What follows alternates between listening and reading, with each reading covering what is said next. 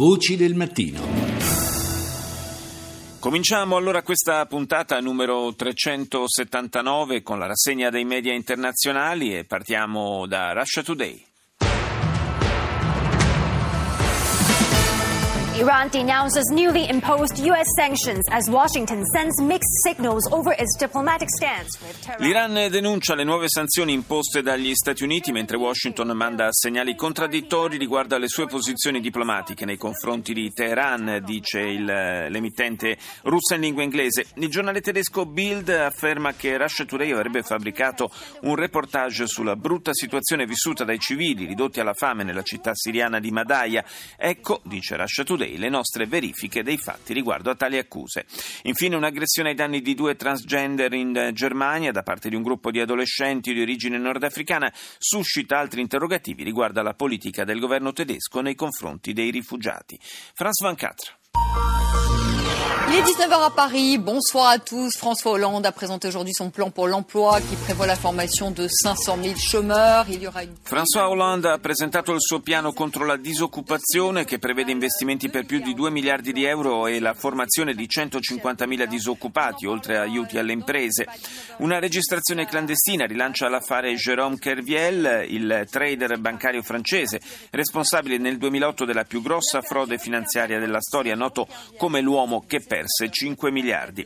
E le indagini continuano in Burkina Faso dopo l'attacco che ha colpito Ouagadougou. 18 investigatori francesi sono sul posto a sostegno delle autorità locali.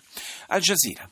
من حي الأحباس أو الحبوس كما ينطقه أهل الدار البيضاء والذي يقع في قلب العاصمة الاقتصادية للمملكة المغربية خرجت أسماء La notizia ha fatto il giro dei media arabi e Al Jazeera dedica un intero servizio alla nuova presidente del Parlamento olandese, Kaja Arid, una donna di origine marocchina di Casablanca, ormai diventata un simbolo di riscatto per i musulmani in un periodo di difficile convivenza. La sua storia di successo e di integrazione diventa motivo d'orgoglio, dice Al Jazeera, per chi si ribella all'immagine soltanto negativa dei musulmani.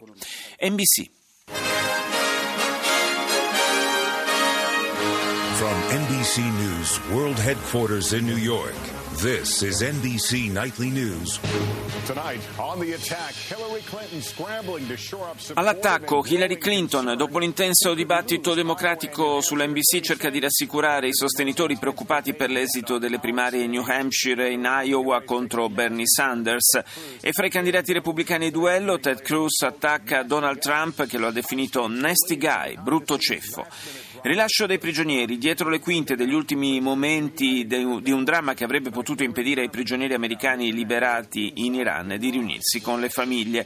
Epidemia di un virus pericoloso, il virus Zika, pericoloso per i neonati, si è manifestato in America, alle Hawaii e non si conosce una cura. Proteste agli Oscar per la crescente rabbia nei confronti di un Oscar bianco. Non sono stati infatti nominati attori di colore. Star di Hollywood del calibro di Spike Lee e Jada Pinkett dicono alla Academy che lo show può andare avanti anche senza di loro.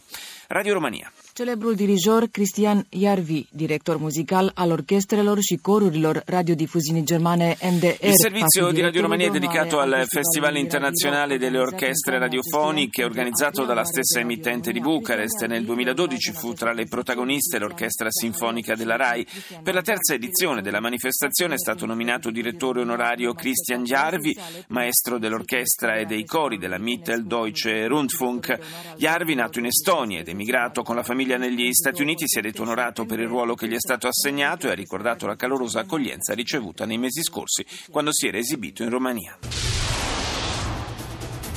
This is CNN Newsroom live from Los Angeles. Ahead this hour, new details about the prisoner swap between Iran and the US. Nuovi dettagli sullo scambio di prigionieri fra Iran e Stati Uniti. Il loro rilascio non sarebbe una semplice conseguenza della cancellazione delle sanzioni seguita all'accordo di Ginevra sul programma nucleare iraniano, ma sarebbe il frutto di un lungo periodo di trattative segrete durate 14 mesi. Uno dei cinque americani rilasciati nello scorso fine settimana è finalmente a casa ed è stato accolto dalla madre al suo arrivo a Boston. Si trovava a Teheran da studente quando è stato arrestato e trattenuto per 40 giorni. Il suo rilascio è avvenuto separatamente rispetto rispetto a quello degli altri quattro prigionieri americani, uno dei quali è poi rimasto volontariamente in Iran. Nessuna traccia invece dell'ex agente dell'FBI Levinson, scomparso in Iran nel 2007. Teheran continua a sostenere di non sapere nulla del suo destino. Due star hollywoodiane afroamericane, il regista Spike Lee e l'attrice Jada Pickett, hanno dichiarato polemicamente che non parteciperanno alla cerimonia degli Academy Awards che si terrà il prossimo 28 febbraio. Denunciano così le discriminazioni che hanno portato all'esclusione di artisti neri dalle nomination. Infine, CNN ricorda il genio e il talento di Glenn Frey, fondatore degli Eagles. Al Jazeera. جولتنا الإخبارية الجزيرة منتصف اليوم معكم غادة عويس ومحمود مراد وأبرز مواضيع المنتصف L'opposizione armata siriana annuncia di aver preso il controllo di alcune aree alla periferia di Al-Latakia al termine di aspri combattimenti con le forze del regime. L'organizzazione dello Stato islamico intensifica la propria attività militare nel perimetro di Fallujah. Diversi morti tra i civili in seguito ai bombardamenti dell'esercito iracheno sulla città. A una settimana dall'anniversario della rivoluzione di gennaio, in Egitto si moltiplicano i rinvii a giudizio per attivisti che non accettano il colpo di Stato. Il colpo di Stato sarebbe poi quello del generale Al-Sisi ai danni dell'ex presidente Morsi. Rimaniamo in Medio Oriente con i24 News.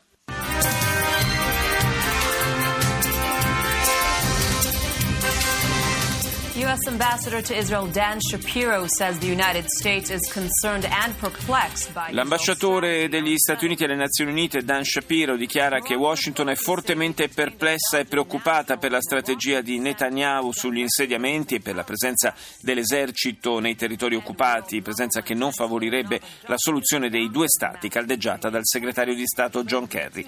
Le autorità del Marocco confermano di aver arrestato un uomo di cittadinanza belga ma di origini magrebine legato direttamente agli autori degli attacchi di Parigi.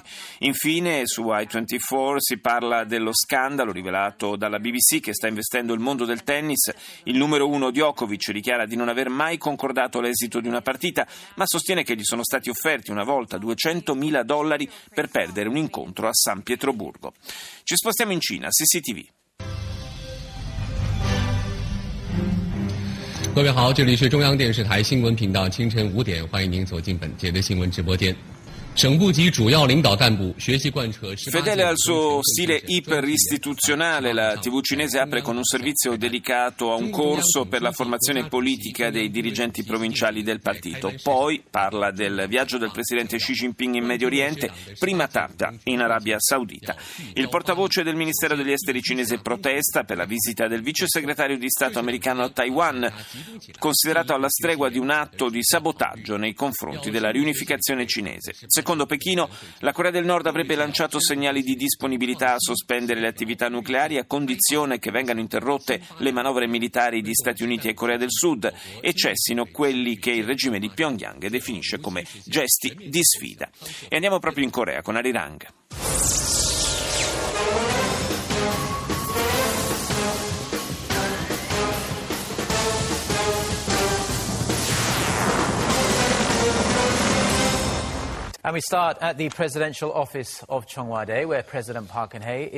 For full. L'emittente della Corea del Sud dedica l'apertura alle dichiarazioni della Presidente Park, la quale ha invocato il potenziamento degli sforzi diplomatici per ottenere dalle Nazioni Unite nuove sanzioni nei confronti di Pyongyang. Se la comunità internazionale non interverrà prontamente e concretamente, ha dichiarato, lo Stato comunista potrebbe convincersi di poter continuare a condurre test nucleari liberamente. Intanto a Seoul sono arrivati alcuni dirigenti statunitensi, tra cui il vice segretario di Stato Tony Blinken, per una visita di due giorni.